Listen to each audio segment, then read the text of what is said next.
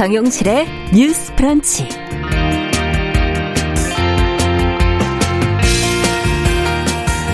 안녕하십니까 정용실입니다. 1등 신부감, 1등 남편감 뭐 이런 얘기 종종 하지요.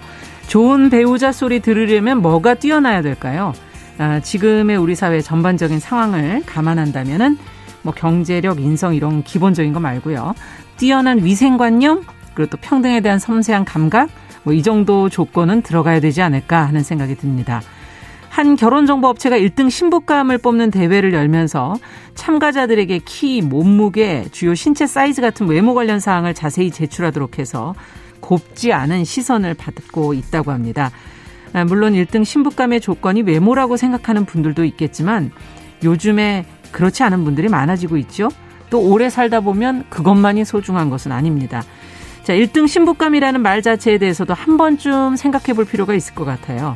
이런 대회뿐 아니라 어디에서든 시대의 흐름을 읽지 못하고 획일적인 기준으로 1등을 가리는 거 이제는 좀 아, 너무 시대 착오적인 좀 민망하고 그런 일이 아닌가 하는 그런 생각이 드는데요. 다양한 시대, 다양성의 시대, 이 사람들 각자가 가진 고유의 매력 또 존재의 소중함을 발견할 줄 아는 그런 눈 밝은 사람들이 많아지는 그런 시대가 왔으면 좋겠습니다. 자, 9월 18일 금요일 정용실의 뉴스 브런치 문을 열겠습니다.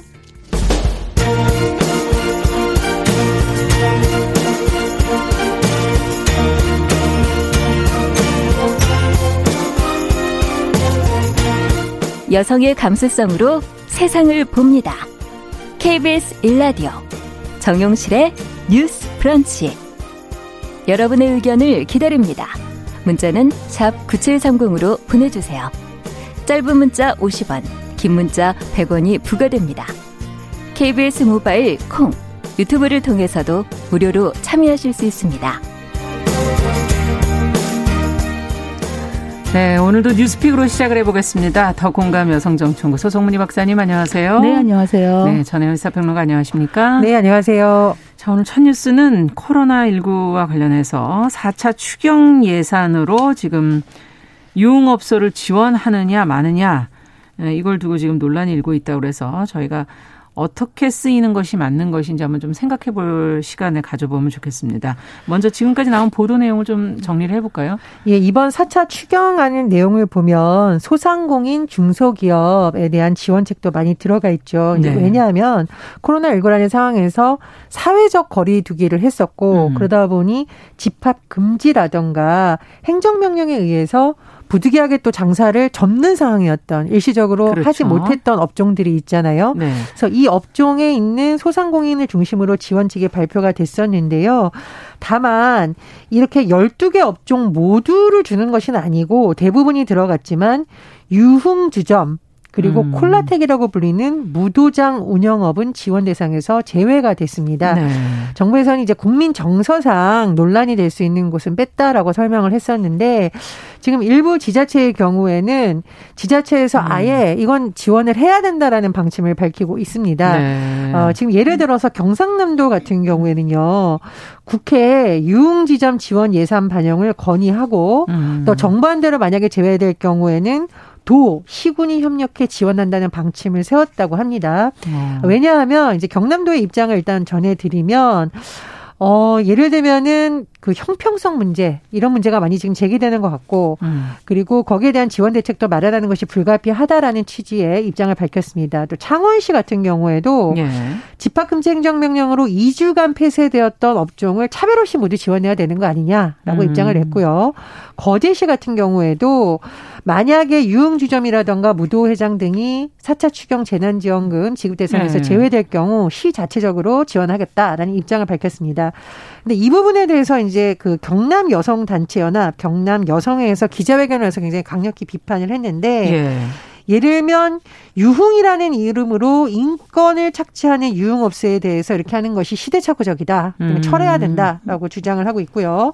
여성의 당에서도 2차 재난지원금 대상으로 유흥업소 제외를 유지한다라는 것은 그러니까 유흥업소를 제외하는 건 상식적인 것이다. 음. 오히려 이것을 지원하는 것이 문제가 있다. 이런 결정을 한 지자체는 즉각 철회해라 이렇게 네. 주장하고 있습니다. 예. 자 그러면 이거를 어떻게 봐야 될지 두 분의 입장을 좀 들어보죠. 아, 이게 참, 음, 어떻게 보면 난감, 난감한 주제일 수가 있습니다. 예. 실제로 유흥주점이라고 얘기하는 것과 단란주점, 감성주점, 헌팅 포차, 이렇게 비교했을 때 과연 차이점이 뭐냐 이런 얘기를 많이 하시는데, 예. 일단 노래와 술까지만 가능한 게 단란주 점이죠. 어. 근데 유흥업소나 유흥주점은 거기에다가 춤을 출 수 있고, 우리가 흔히 얘기하는 유흥 접객권을 둘 수 있는 네. 허가를 받아서 둘 수 있는 게 유흥 없었는데 지금 힘든 시기에 사실 뭐 돌봄의 사각지대 어제 가슴 아픈 얘기했습니다만 그렇죠. 정말 도움이 절실히 필요한 곳, 지원이 필요한 곳이 많은데 네. 유흥이라는 말 자체가 일단 뭔가 국민 정서상 이런 곳까지 우리가 지원해야 되냐 이런 것 때문에 아마 정부가 음. 이번에 유흥 주점과 콜라텍을 뺀 것 같습니다. 네. 그런데 네. 문제는 이 유흥 업소나 유흥 주점을 운영하시는 분들 역시 자영업자이고 음. 또 정부의 방역 대책에 맞춰서 그동안 2주 혹은 그 이상으로 문을 닫았던 위험 시설로 해가지고요. 그래서 똑같이 어떻게 보면은 생계에 문제가 있을 수 있는 자영업자이다라는 측면은 또 생각해야 되는 부분이라 참 어려운 주제다. 네. 그래서 지금 여성 단체에서 이제 유흥업소나 유흥주점에서 뭐 성착취가 일어나고 있고 이런 문제를 제기한 거에 대해서는 예. 공감되는 예. 부분이 있습니다. 음. 그런데 문제는 유흥업소도 다양한 종류가 있기 때문에 어, 정당하게 허가를 받고 또 불법 뭐 성매매나 성착취를 하지 않는 유흥업소가 있을 수 있기 때문에 음. 이런 부분을 조금 더 세밀하게 들여다보고 지원 여부를 결정하는 것도 어떻겠는가 이런 생각은 좀 들었고요. 네. 또 한편에 걱정이 되는 거는 만약에 문을 닫으라 그래서 문을 닫았는데 음. 전혀 지원이 되지 않았을 때 생계를 위해서 이분들이 불법 영업을 한다면은 오히려 방역의 효과의 실효성 부분이 더 떨어지지 않겠나 사실 이런 음. 좀 걱정되어서 이런 부분은 조금 더 논의가 되어야 되지 않겠나 생각이 음. 들고요. 또 시군구마다 어떤 곳은 유흥업소가 이제 보통 유흥주점이나 흔히 유흥이라고 하지만 이런 형태의 자영업이 자영업자의 또 많은 부분을 차지하는 데도 있기 때문에 당장 그분들의 생계에 문제가 있을 수 있다. 그래서 조금 더 네. 논의는 필요할 것 같습니다. 예. 그런데 이제 정부에서 하는 정책 브리핑을 제가 좀 찾아봤습니다. 그래서 음. 이 지원 기준이라는 것은 기존에 그럼 어떤 기준이 있다면 논란이 좀 덜 되지 않을까. 이게 음. 이제 자의적으로 정부가 했을 경우에 논란이 되는 거잖아요. 그렇죠. 그래서 소상공인 지원이 기준이 되는 기준이 있습니다. 그러니까 소상공인 정책자금 융자 제외 대상 업종 음. 세 가지인데 첫 번째 사회 통념상 지원이 곤란한 유흥 도방 업종이라고 되어 있어요. 음. 사회 통념상 지원이 곤란하다라는 거고 두 번째 변호사, 회계사, 병원 등 전문 직종. 음. 세 번째는 고액 자산가 등이 포함된 부동산 임대업자. 네. 그러니까 이건 이제 코로나 19뿐만이 아니라 일반적으로 우리가 소상공인 지원을 할 때도 제외되는 업종이니까 음. 아마 그 부분을 많이 정부에서 참고를 한 것 같고요. 그러면 단란 주점은 왜 들어갔냐? 또이 음. 부분이 논리가 되는데 단란 주점업이 식품 위생업상 유흥 주점업과 달리 구분되어 있습니다. 어떤 점이 다른 겁니까? 그러니까 예를 들면 단란 주점 같은 경우에는 보통 술을 주로 판매하는 곳으로 지금 법적으로 구분이 되어 있고요. 네.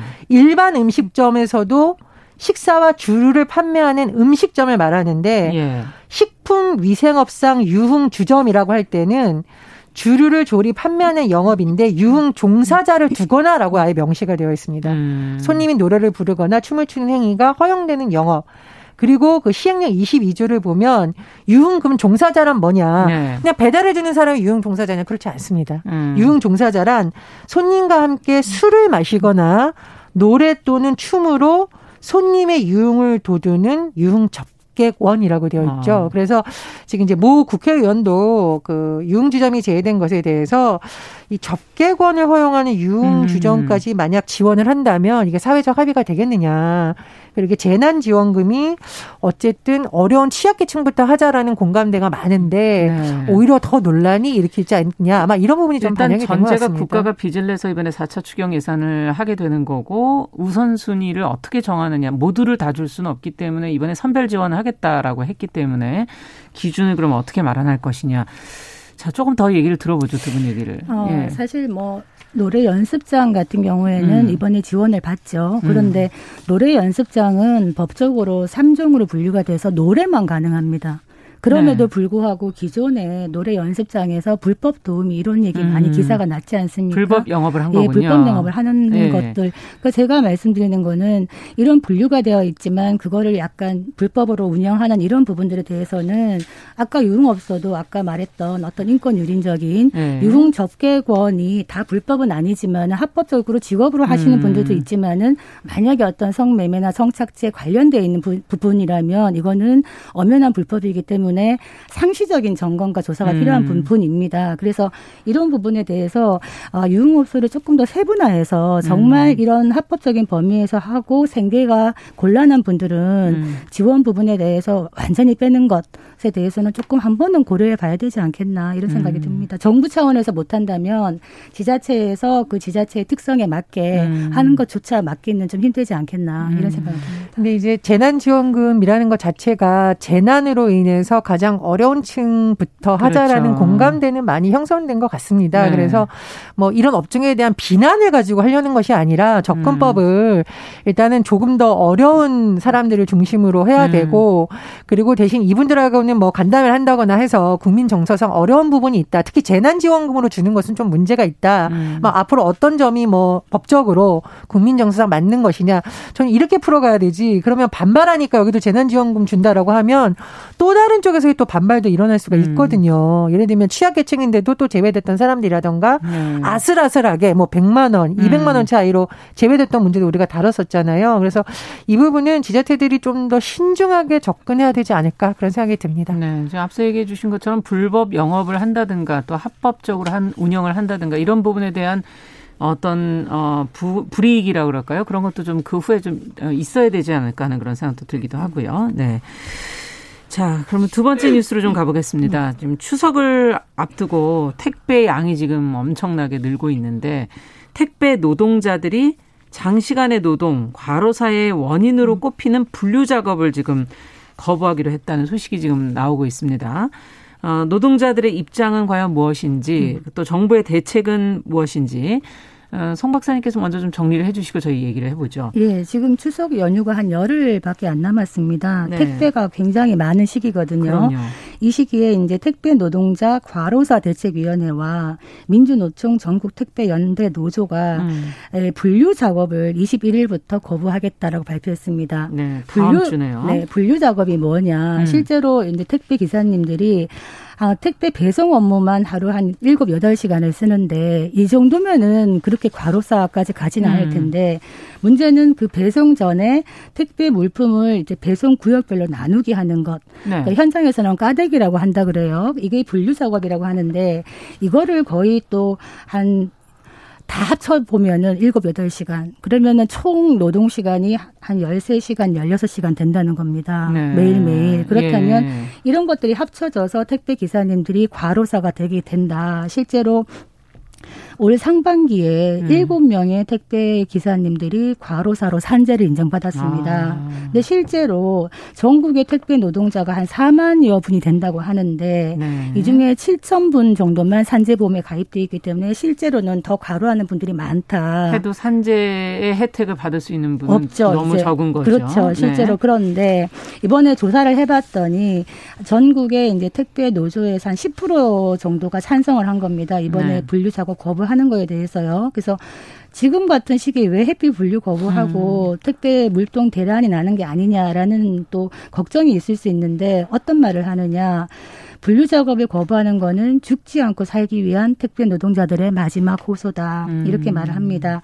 여기가 이렇게 되니까 정부와 택배, 택배 업계가 이제 불끄기에 나선 거죠. 네. 그래서 추석이 이제 성수기인데 이 기간 동안에 하루 평균 한 만여 명 정도의 지원 인력을 투입하겠다라고 얘기를 했고 음. 특히 심야 배송 이런 거 안 하도록 하겠다. 그렇죠. 네, 늦은 시간까지 하는 거 맞고 예. 또 택배 기사님들의 건강 검진 전문 음. 의료 상담 지원 이런 것도 하겠다라고 지금 얘기를 하고 있는데 이런 것들이 실제로 택배 기사님들에게 어느 정도 업무 부담량을 음. 줄어들 수 있을지를 보고 지금 택배 노조에서 앞으로 향후 방향을 결정하겠다라고 합니다. 네, 지금 그 산재 보험에 가입된 분의 숫자도 너무 미미하기 때문에 이런 부분을 제도적인 부분들이 지금 보완돼야 될 부분들도 꽤 있는 것 같고요. 어쨌든 누구든 좀 인간적인 환경에서 일할 수 있는 여건을 만들어주는 거는 상당히 중요할 것 같은데요. 어, 두 분의 의견을 좀 들어보죠. 그 올해 8월 14일 날 처음으로 택배 없는 날을 네, 이제 도입을 했었잖아요. 네. 그래서 음. 뭐 일부 업체들은 또 이걸 안 해서 논란이 되긴 했습니다만 음. 그래도 휴식을 보장하는 날을 합의한 안에서 만들어졌다라는 건 굉장히 의미가 있는 거죠. 음. 이 택배라는 것이 뭐 경쟁을 서로 하기도 하고 또 물량이 많으면은 더 많이 벌 수 있다라는 인식이 있다 보니까 네. 과로를 해서 아까 말씀해 주셨듯이 일곱 명이 과로사로 사망하는 음. 이런 현상이 지금 일어나고 있습니다. 그래서 이 노동자들의 어떤 휴식권을 보장하기 위한 논의는 좀 계속 되어야 음. 된다라고 보고요. 전 좀 깜짝 놀랐는데 우리나라 택배 산업이 음. 지금 28년 정도 역사가 됐다고 해요. 그런데 오래됐나요? 굉장히 오래된 거죠. 네. 그런데 택배 없는 날 해서 하루 쉬는 날, 뭐 1년에 한 10번 쉬는 것도 아니고 이날 하루만큼은 음. 택배 없다라고 하는 네. 게 올해 처음 8월 14일 날 됐다라고 하니까 야. 사실은 굉장히 늦은 겁니다. 그러네요. 그래서 이런 생각이 들었어요. 만약에 이분들이 뭐 정규직 어떤 회사에 노동되는 형태의 근로자라든가 그런 부분이었다면 음. 오히려 이게 빨리 도입이 됐겠죠. 그렇죠. 그러니까 사실은 법의 사각지대에 있다 보니까 휴식이 하나의 권리이고 다 같이 그것을 요구해야 되고 네. 안전도 회사에 요구해야 되고 이런 목소리가 나오지 못했던 겁니다. 그래서 음. 앞으로 뭐 정부에서도 나서도 업계에서 뭐 간담회도 하고 뭐 자율 운영안도 만들고 한다라는데 올해를 좀 계기로 이렇게 휴식과 안전을 음. 하나의 권리로서 보장할 수 있는 제도적 장치나 음. 업계 내외의 자율적인 준수 규약 음. 이런 것이 좀 많이 만들어졌으면 합니다. 네. 지금 추석 뭐 추석 코로나뿐만이 아니라도 추석이고 지금, 지금 수학기이기 때문에 안 그래도 택배 물량이 많은 시기인데 음. 코로나 때문에 평상시보다 엄청 많이 늘어 있는 상황이죠. 그렇죠. 사실은 택배 기사님들도 노동자라고 봤을 때 음. 아, 우리가 살기 위해서 일을 하는 것인데 음. 일하다가 죽으면 안 된다. 그렇죠. 이거는 모든 노동자에게 음. 해당되는 게 아닌가 싶습니다. 그래서 지난달 14일에 택배 없는 날을 정했는데 사실은 그날 하루만이라도 좀 쉬셨으면 좋겠다라는 음. 마음인데 또 어떤 분은 오늘 하루 쉬면 내일 더 많아지는 게 아닌가 아. 이런 걱정을 하시는 분도 있어서 참 마음이 그랬습니다. 네. 그래서 지금 실제로 택배기사 한 분이 하루에 한 255건의 배송을 한다 그러는데 네. 분류 작업은 사실은 택배 회사에서 거의 거대 택배사들 있지 않습니까? 네. 분류 작업하는 분들은 별도로 고용을 한다든가 뭐 별도로 알바를 쓴다든가 이게 분리가 돼야 되는 것이죠. 예. 그래서 공짜로 분류를 하는 거에 7, 8시간을 쓰는 거는 어, 앞으로는 근본적인 대책이 필요하겠다. 노동 시간에 해당되는 것을 들어가지 않습니다. 예, 들어가지 않는 거죠. 임금 안 네. 받고 네. 일을 하게 되는 거지 않습니까? 그러니까 주 52시간제를 예. 엄격하게 적용을 음. 한다면 이제 불법인데 지금 그런 사각지대에 놓여 있는 불법이냐 아니냐 따지기 음. 굉장히 어려운 곳에 놓여 있는 네. 거죠. 그래서 지금 대책 마련을 계속 요구하고 있는 거고요. 지금 그 택배 노동자 설문조사 그, 그 택배 노동자 과로사 대책 위원회가 지금 만들어졌는데 거기서 네. 설문조사 결과를 발표했는데요. 올해 1월에서 8월 아, 이 택배 노동자들의 주간 평균 노동 시간이 상상을 초월합니다. 71.3시간이었습니다. 아. 그러면 이게 지난해에 우리 노동자 평균하고 비교해 봤더니 네. 두배 가까운 수치라고 해요. 네. 다른 사람들에 비해서 두 배로 더 장시간 일을 하고 있다라는 거는 사실은 사람이 육체적으로 정신적으로 한계를 음. 넘어선다는 수치거든요. 밀어붙여서 너무 일이 많아지는 거죠. 그렇죠. 그리고 네. 아 그러면 물량 많아지니까 돈 많이 벌겠지라고 하는데 박사님이 아까 잘 설명해 주셨는데요. 음. 분류 작업하는 거는 사실 음. 이분들이 그만큼 시간과 노동을 들이지만 포함되지가 않습니다. 네. 이런 여러 가지 문제가 있기 때문에 구조적 차원 차원에서 올해 하나하나 풀어가는 좀 계기가 됐으면 합니다. 네. 그러니까 주 52시간 기준을 음. 이 택배 기사님들은 특수 형태 근로사기 때문에 제한을 받지 않습니다. 그래서 이런 일이 네. 가능해진 건데 네. 앞으로 택배 회사들이 분류 작업은 별도의 인원을 투입할 수 있도록 정부가 사실은 좀 지도를 할 필요가 있다. 음. 장시간 노동 방지를 위한 현장 지도를 네. 고용부가 꾸준하게 해야 되는 부분이다. 이렇게 보여집니다. 네. 자, 앞으로 좀 어떤 개선책이 또 나오게 될지 저희가 계속 좀 지켜보면서 이 뉴스는 어, 확인해 보도록 하죠. 자, 마지막 뉴스로 오늘이 청년의 날이에요. 어, 코로나19로 인한 우울이 지금 청년을 덮치고 있어서 이 청년의 날이 무색하다는 생각도 들기도 하는데 그 중에서도 또 여성 청년층, 어, 여성 청년층에게 더 악영향을 미친다는 보도가 최근 나오고 있어서 저희가 주목해 보고 있거든요. 어떤 내용인지 들어보면서 저희가 생각을 좀 해보죠. 예, 일단 사실 이게 그 자살 같은 경우에는 굉장히 보도를 저희가 좀 신중하게 전해야 됩니다. 그래서 음. 미리 좀 말씀을 먼저 드리냐면은 우리나라가 자살 예방 상담 전화가 있어요. 음. 1393, 네. 희망의 전화 129, 청소년 전화 1388 이렇게 많이 있으니까 네.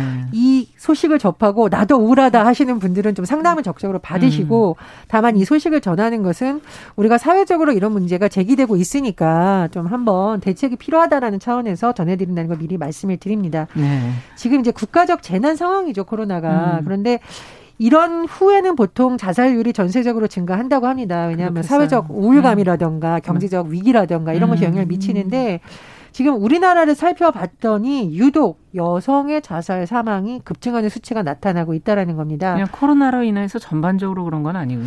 아, 물론 이제 음. 그런 통계도 있는데요. 네. 지금 중앙자살 예방센터에서 나온 통계를 보면 올해 1월부터 6월까지 여성 자살 사망자 잠정치인데 1924명이에요. 1924명. 네. 네. 지난해 같은 기간하고 비교해 봤더니 지난해 이 기간은 뭐 음. 코로나 상황이 아니었다고 볼 수 있죠.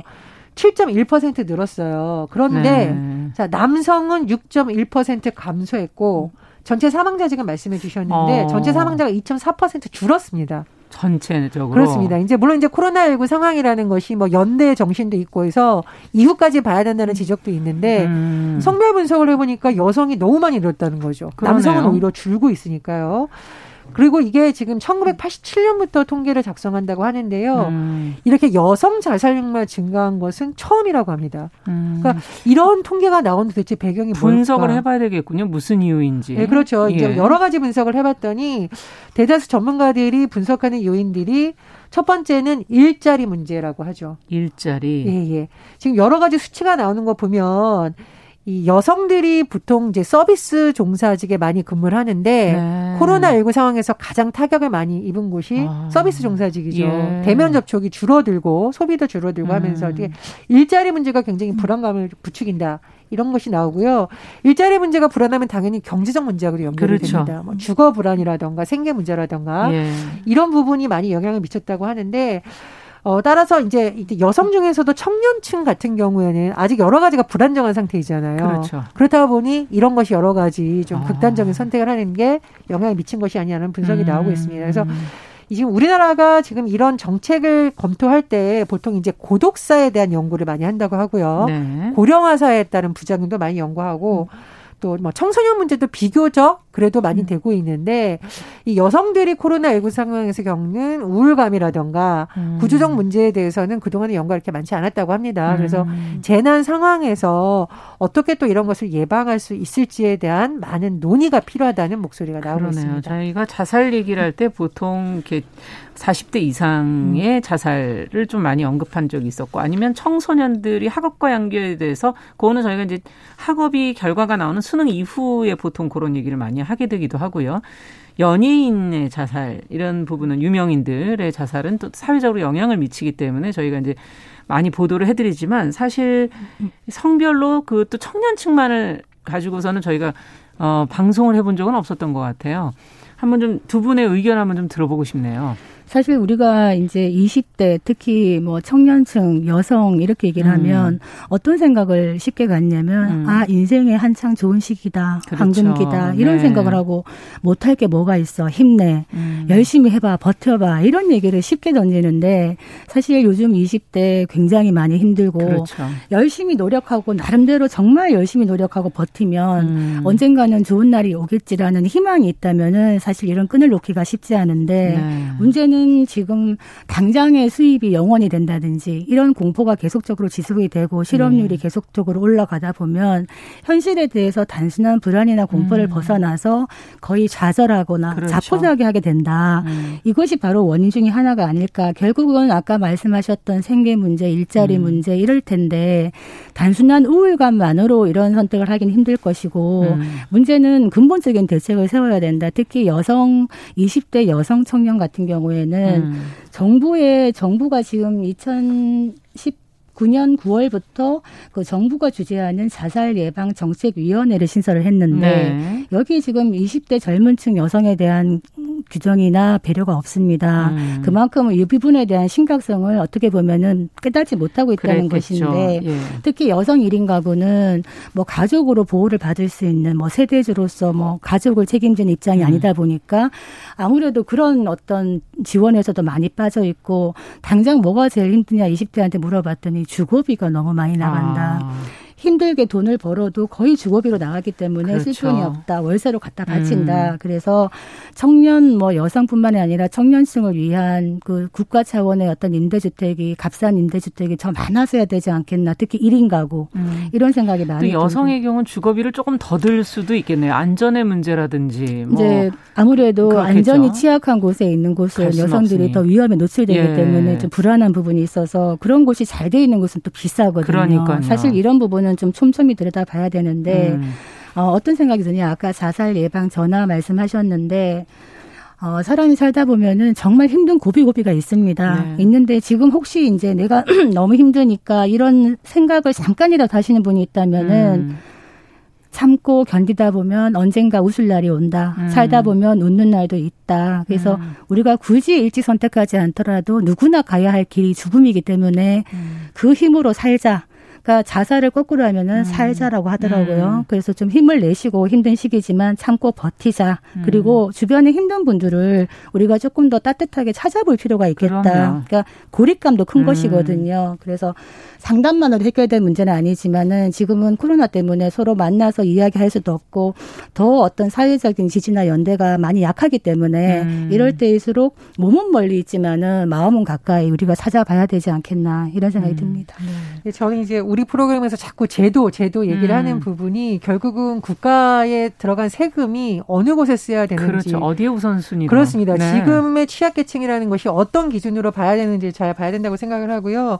20대, 30대의 어떤 고의적 자해 음. 비율이 예, 이은주 정의당 의원의 제로 자출된 것 여러 가지 통계를 보면 올해 상반기에 고의적 자해로 병원 진료를 받은 건수가 작년 상반기 코로나가 영향이 없었던 거하고 비교해 보면 35.9% 늘었는데요. 아.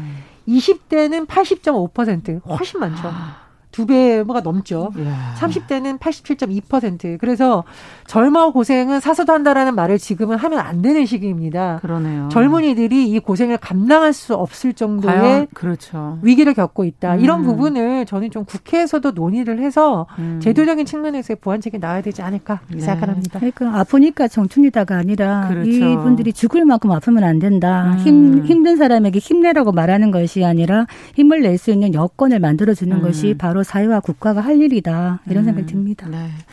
빨리 이런 제도적인 부분, 시스템적인 부분들에 조금 보완이 됐으면 좋겠습니다.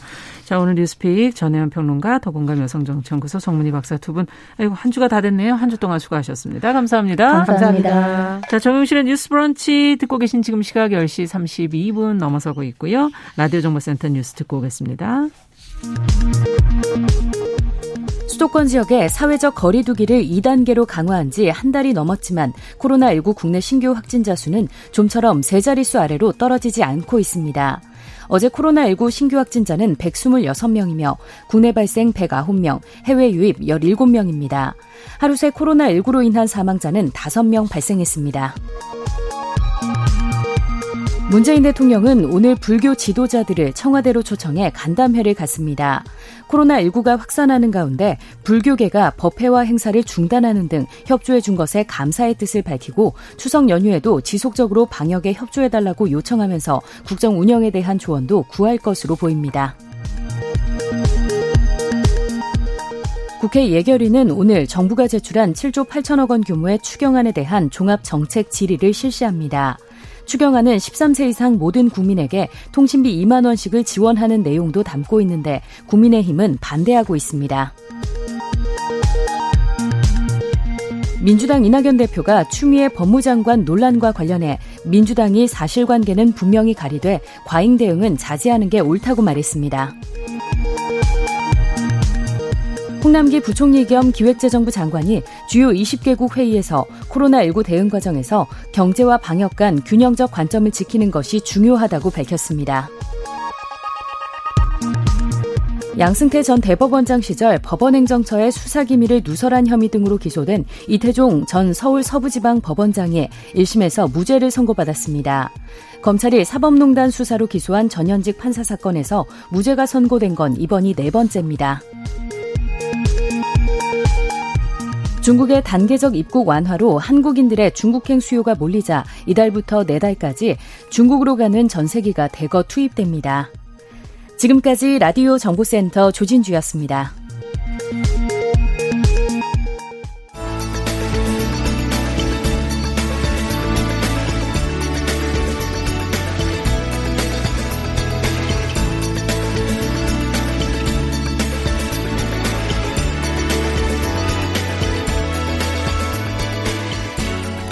세상을 보는 따뜻한 시선.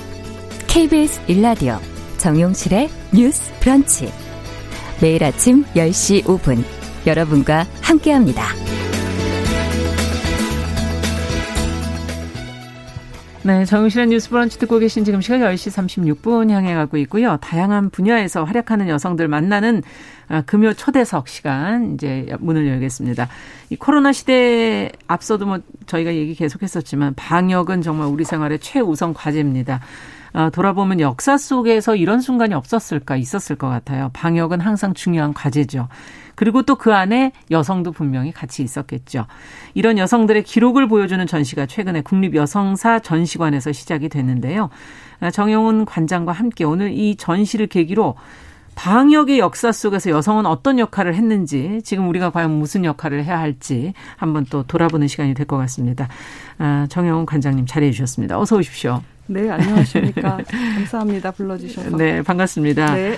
자, 금요일에 이야기 친구 방송인 남정미 씨도 자리해 주셨어요. 어서 오세요. 안녕하세요. 반갑습니다. 코미디하는 남정미입니다. 반갑습니다. 예. 어, 남정미 씨는 방역을 어떻게 하고 계세요, 스스로? 방역이요? 제가 한번 방역을 쓰고? 하다 보면 아니 무슨 말이?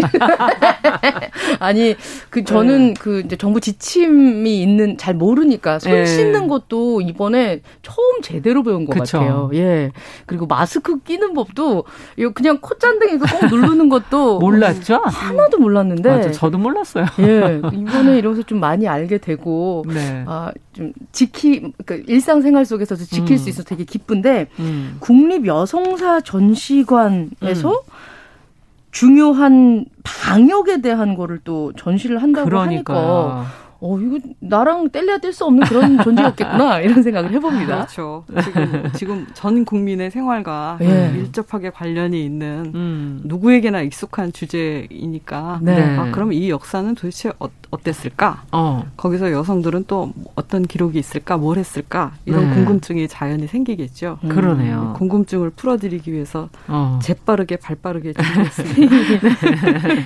준비가 사실은 생각보다 시간이 길 텐데 자료를 다 뒤지셔 오셔가지고 이제 음. 찾아내셔야 되는 거잖아요. 시간이 사실은 되게 짧았습니다. 아. 네. 예, 그래서 어 이제 더 전달하고 싶은 하다 보면 이것도 했어야 하는데 맞아. 저것도 했어야 맞아. 하는 게 굉장히 맞아. 많이 네. 발견이 되는데 네. 충분히 준비를 이제 시간상 음. 못했죠. 네. 네. 아마 더더 나은 이제 보완해서 더 나은 것들을 더 하게 될 거라고 앞으로도 또 예, 계속 해주시면 되겠죠. 네, 네, 그렇죠. 예. 네. 근데 이번에 마련된 전시가 우리나라 최초의 여성 인권 선언문인 여권 통문이 발표된 날을 기념해서 마련된 전시라면서요.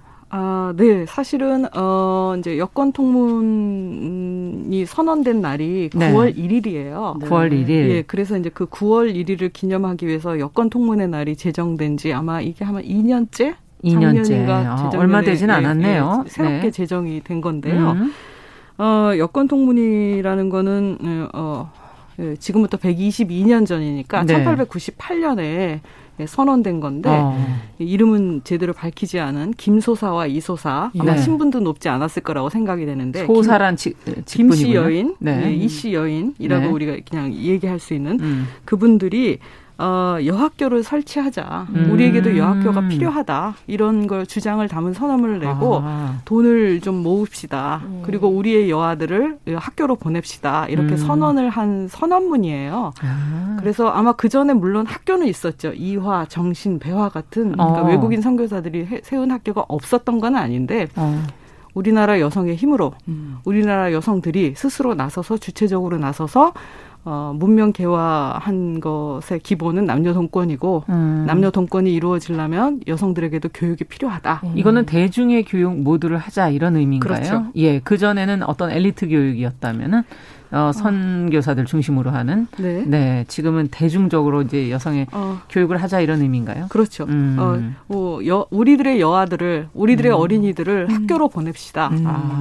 어, 우리 여아들에게도 교육이 필요합니다. 그렇죠. 네. 예, 그래야 남녀 동권이 이루어지고 그래야 문명 개화입니다. 이렇게 네. 주장을 했죠. 그래서 네. 순성 여학교라는 학교를 실제로 만들었고요. 음. 한 2년 정도는 운영을 했습니다. 네. 그런데 이제 재정난 때문에 아. 그 이후에 계속되진 못했는데 음. 음. 그리고 이제 역사 속에서 사실 잊혀졌죠. 네. 네. 그래서 버렸네요. 예, 굉장히 오랫동안 이제 잊혀졌다가 1970년대, 80년대에 들어서 이제 연구자들에 의해서 아, 우리에게 이런 기록이 있었는데 하면서 음. 밝혀지고 이제 어, 오늘에 이르렀죠. 음, 아, 역사 연구의 힘이라는 게 바로 그런 데 있는 게 아닌가. 묻혀진 네. 것을 찾아내고 발굴해내는 그렇죠. 거기에 힘이 있지 않나는 생각이 드는데 네. 방역의 역사 속에서도 여성의 기록이 있다는 것이 참 기록이 남았다는 게 또 신기하네요. 그렇죠. 신기하죠. 예, 예. 어. 아, 예, 뭐 어, 이제 모래 속에서 이제 바늘을 열심히 찾는 심정으로 찾아야 되는 문제이긴 네. 하죠. 네. 그 지금 이번에 어, 사실은 이렇게 122년 전에 어. 이런 여권 통문을 얘기를 하고 네. 사실 좀 우리 관장님 초대를 한 요 동네가 국립 여성사 전시관인데요. 네. 좀 생소해요, 사실 죄송하게도. 아, 네. 예, 그런데 생소한 우리 어, 좀 소개를 해 주십시오. 예. 잠깐 지금 유튜브로는 네네. 지금 네. 그 전시장의 모습이 아, 그 네. 국립여성전시관에서 제작한 방역의 역사 여성 기록 관련 자료를 네. 지금 여기는 안 보이지만 어, 음. 유튜브로는 지금 어, 이것저것 지금 아, 계속 네. 보실 수가 있습니다. 네. 아마 다시 보기로 보시는 분들도 또 확인하실 수 있을 테니까요. 예. 예. 언제든지 어떤 내용일까 화면으로 뭐가 나오나 네. 아까 보니까 영상으로는 막 소독하는 장면 같은 것도 그렇죠. 나가는 것 같고요. 포스트, 포스터도 되게 예쁘더라고요. 아. 이번에 그 정말 네, 네. 방역하는 예. 간호사의 예, 옆모습이라고 해야 할까요? 예, 어떤 분의 예. 예. 음. 와 진짜 되게 예. 멋있는 귀에 피어싱도 하고 맞아 맞아. 그러나 결혼에 결혼에 찬 어, 그러나 또 담담한 네, 그런 모습으로 맞아요. 마스크를 탁 장착하고 있는 네. 예, 모습을 찍었습니다. 영화의 한 장면 같고요. 네.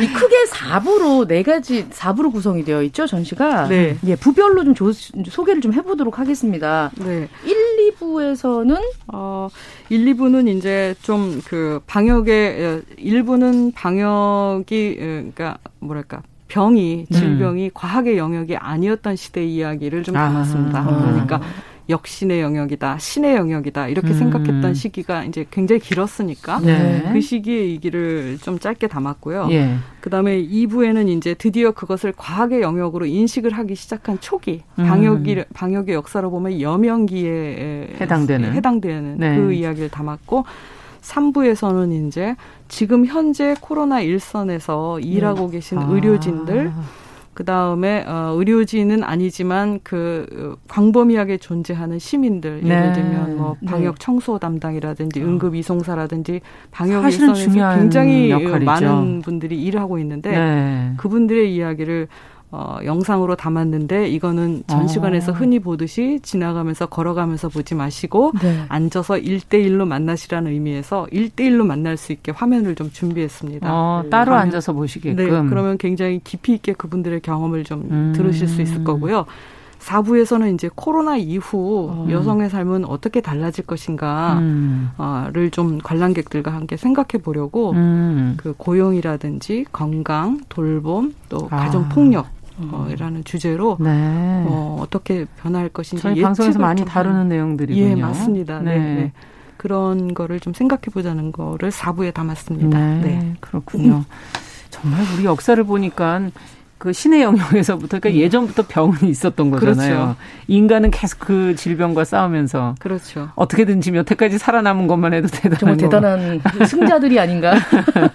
아니 그 보면 네. 이 역사 여성의 기록 음. 찾기도 음. 힘든데요. 전시물들도 이렇게 수집하고 음. 하시는 이 방역의 역사 좀 준비하시면서 어렵거나 애로 사항이 있지는 않으셨는지요? 아, 네, 역시 많은 음. 분들이 예상하시는 것처럼 예. 사실은 자료가 좀 부족합니다. 아. 어, 그 사실 여성 관련 자료는 대체적으로 부족한 게 일반적인 그렇죠. 현상이에요. 왜냐하면 네. 기록으로 남지 않는 거, 측면이 음. 많기 때문에 우리가 흔히 여성의 역사가 좀 비과시화돼 있어 가시화되지 않았어라고 표현하는 게 음. 바로 그 측면을 말하는 건데요.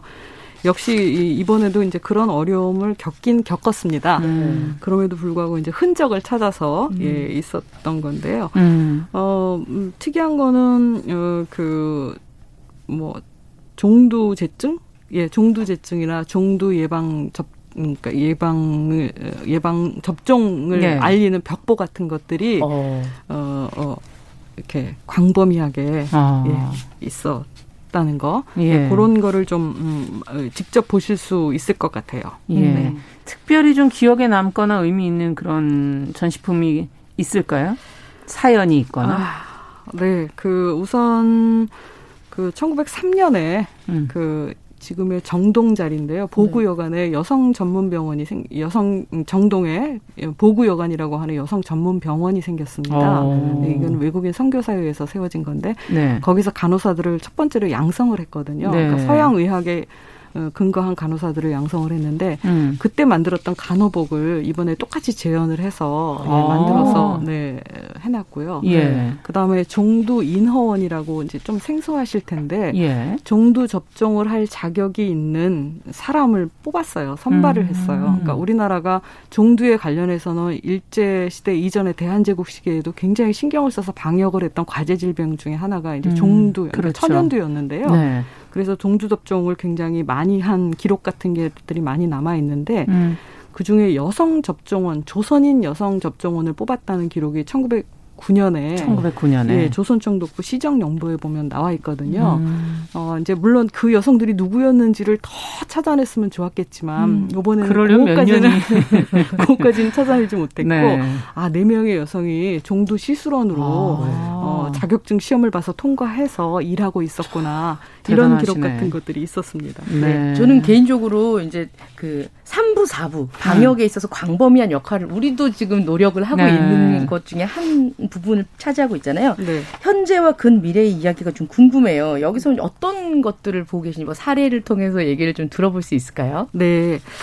어, 3부에서는 이제 그 사실 의료진을 찾아가서 인터뷰하는 게 이번에는 굉장히 어려웠습니다. 음. 우선 너무 바쁘셨고, 맞아요. 그 다음에 이제 감염이라든지 여러 가지 위험 때문에 그 섭외를 하기가 인터뷰 어. 요청을 하는 게 죄송스럽고 음. 실제로 허락하기도 좀 어려웠고 굉장히 어려운 상황이었는데 음. 힘들게 힘들게 이제 네 분의 의료진을 인터뷰할 음. 수 있었어요. 음.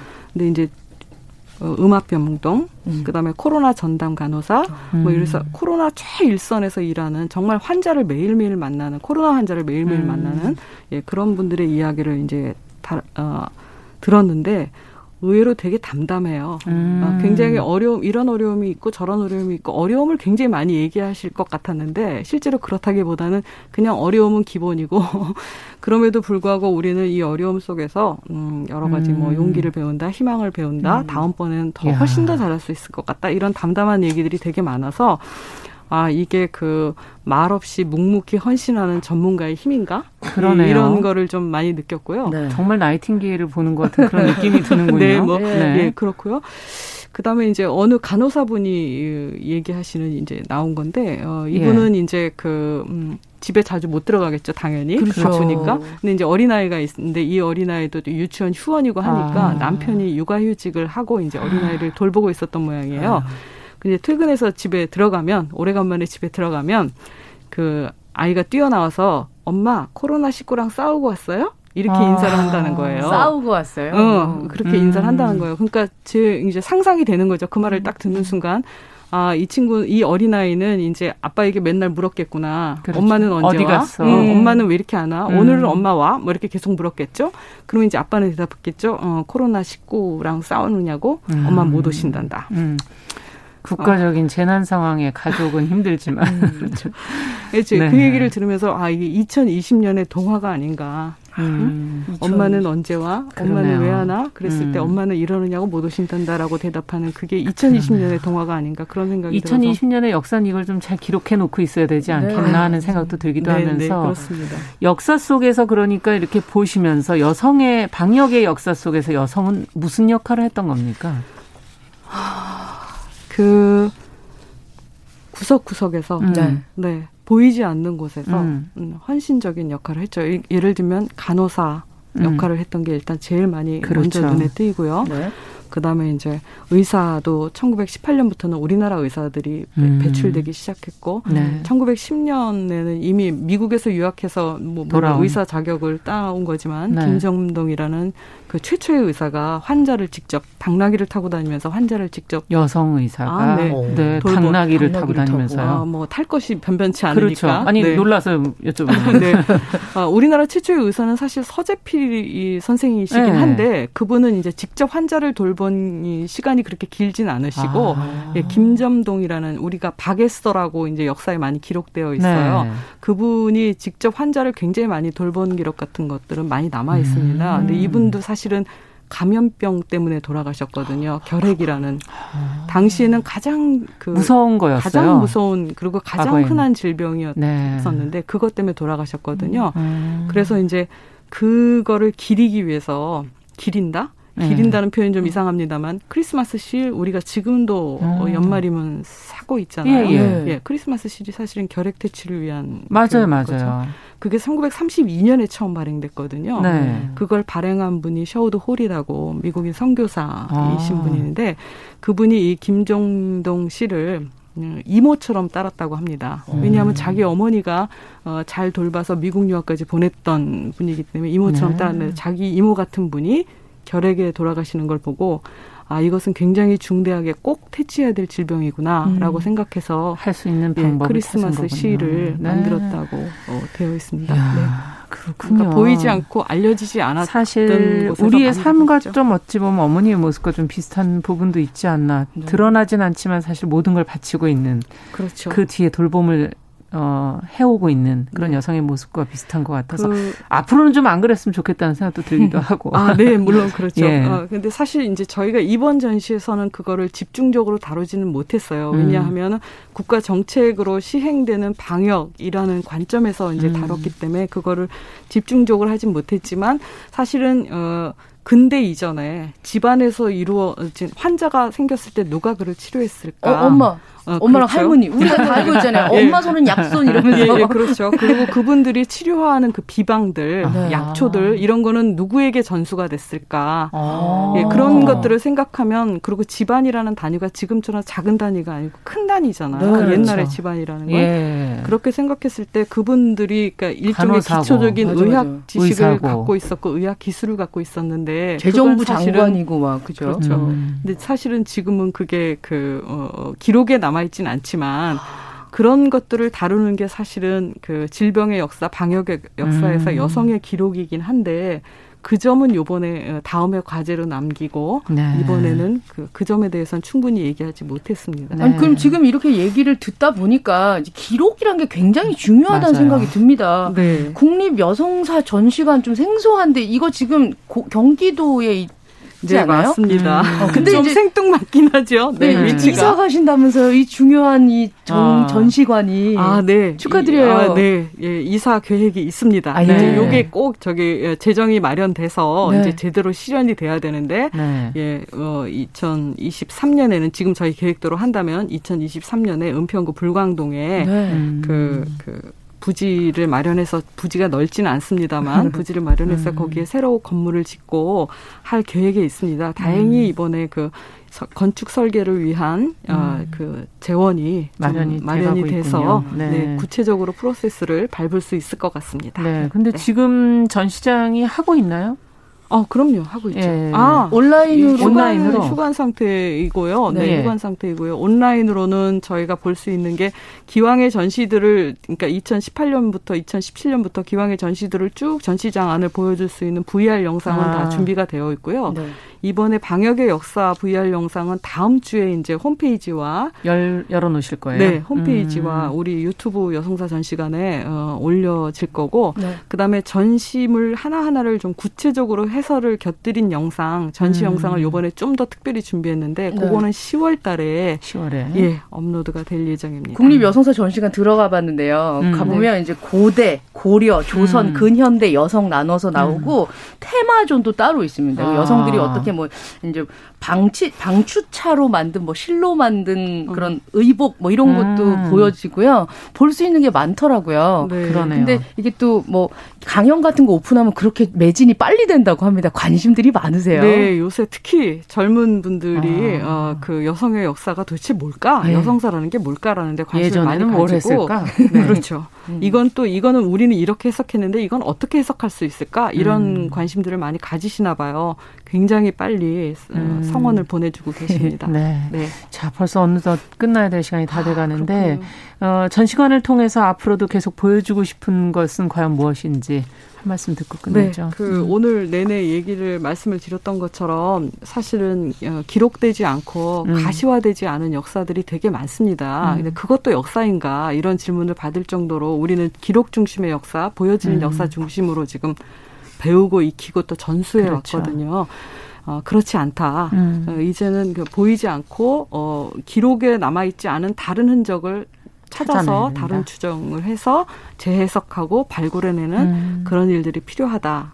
네, 그런 거를 점점 더 많이 하고 예, 노력해 주시길 네, 네, 기대하겠습니다. 네. 금요 초대서 국립여성사 전시관의 정영훈 관장님과 함께 이야기 나눠봤습니다. 말씀 잘 들었습니다. 감사합니다. 네, 고맙습니다. 남정미 씨도 오늘 감사합니다. 네, 고맙습니다. 자, 정용실의 뉴스브런치 어, 9월 18일 금요일 순서 이제 마쳐야 되겠고요. 저는 다음 주 오전 10시 5분에 찾아뵙겠습니다. 감사합니다.